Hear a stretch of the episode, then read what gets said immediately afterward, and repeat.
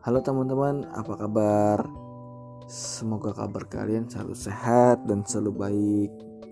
Karena sudah tiga minggu berlalu, mungkin buat kalian yang merasakan di karantina cuman di rumah doang, yang beraktivitasnya hanya terbatas cuman di rumah, ataupun buat teman-teman yang tetap stay kerjanya di kantor ya kita harus tetap semangat dan selalu jaga kesehatan, jaga kebersihan, jangan sampai wabah ini menyerang pada diri kita sendiri.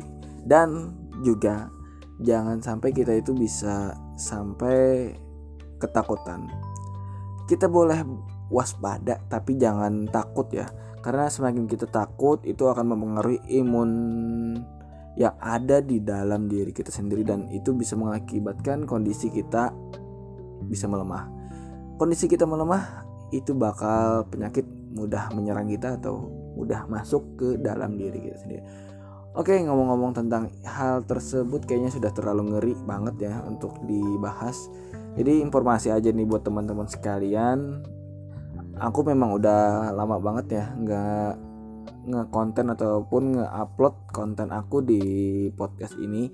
Tapi tenang kok, uh, sebentar lagi aku mau nge-upload ataupun nge-posting konten aku di channel ini mungkin besok kalian udah bisa mendengarkan konten dari aku yang berisikan kontennya itu tentang seorang anak laki-laki yang awalnya tidak memiliki pekerjaan ataupun bisa dibilang pengangguran.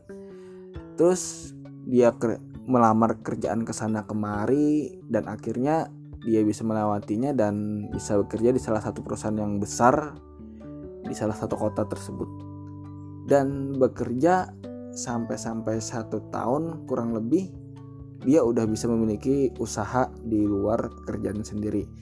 Dan dengan di umur 23 tahun saat ini dia sudah berpenghasilan sekitar kurang lebih kurang lebih mungkin belas-belasan juta ya.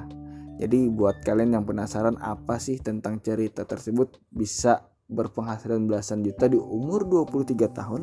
Yang penasaran tetap stay tune di channel podcast aku ya nanti aku bakal nge-share kok dan bakal aku upload secepatnya oke doain terus ya semoga untuk konten-konten tersebut bisa bermanfaat buat kalian dan aku bakal banyak nge-share tentang hal-hal lainnya biar bisa bermanfaat buat kalian dan bisa menginspirasi kalian semuanya.